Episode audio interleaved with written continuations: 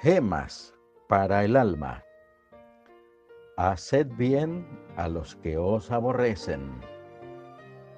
San Mateo 5:44.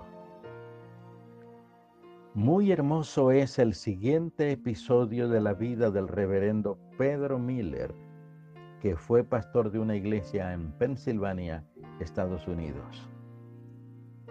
Era un cristiano en el cual no había engaño, según hubiera dicho el Señor. Pero un individuo que había sentido su conciencia reprendida por los sermones de Miller, en lugar de enmendarse, imitó a los judíos y fariseos que mataron por odio a Esteban. Así él no perdía oportunidad de calumniar a Miller y de hacerle multitud de males, al grado de que ya era conocido por el nombre de el enemigo de Miller. Comenzó la guerra de los Estados Unidos contra Inglaterra y este hombre sentó plaza de soldado, pero habiéndose descubierto que hacía traición a su país, fue condenado a muerte. Tan pronto llegaron estas noticias a Pensilvania, corrieron a comunicárselo a Miller para que se regocijase. Este, sin perder tiempo, partió de la villa en dirección a Filadelfia. ¿A dónde irá? se preguntaban. Va a asistir al suplicio de su enemigo, respondían los que se creían mejor informados. Pedro Miller hizo un largo camino pero al fin logró ser introducido a la presencia de Washington, entonces generalísimo del ejército americano. Vengo a pediros gracia para este hombre, dijo a Washington. Imposible, es un gran culpable, es inútil todo ruego, no será concedida la gracia que solicitáis para vuestro amigo mi amigo, no tengo sobre la tierra mayor enemigo que este hombre. El general Washington contempló al pastor por largo rato, vio sus pies cubiertos de polvo y exclamó, ¿qué?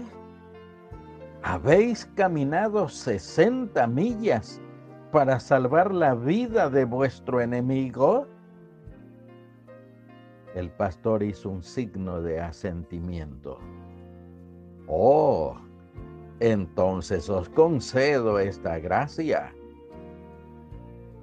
Pedro Miller, con el precioso papel firmado por Washington, corrió hacia el lugar donde debía efectuarse la ejecución.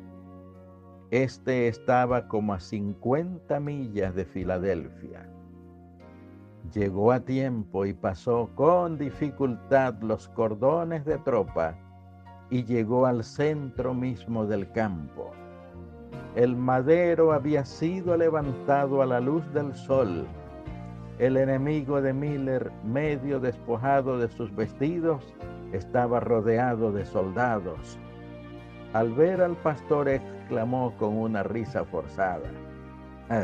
Miren al viejo Pedro Miller, con cuánto gusto ha corrido para verme morir. El pastor, agotado de fatiga y sollozando de emoción, mostró a su amigo el decreto salvador.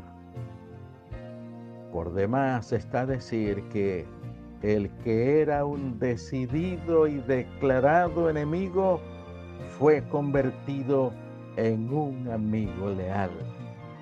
Sublime ejemplo de los maravillosos efectos del Evangelio. Oremos. Bendito seas, Dios Todopoderoso porque estamos conociendo la imponente belleza y sabiduría de las enseñanzas del Santo Evangelio. Creemos que el triunfo total del bien sobre el mal en el corazón humano solo es posible con tu auxilio. Ayúdanos a moldear nuestros corazones según los sagrados preceptos cristianos. En el nombre de tu Hijo Jesús lo rogamos todo. Amén.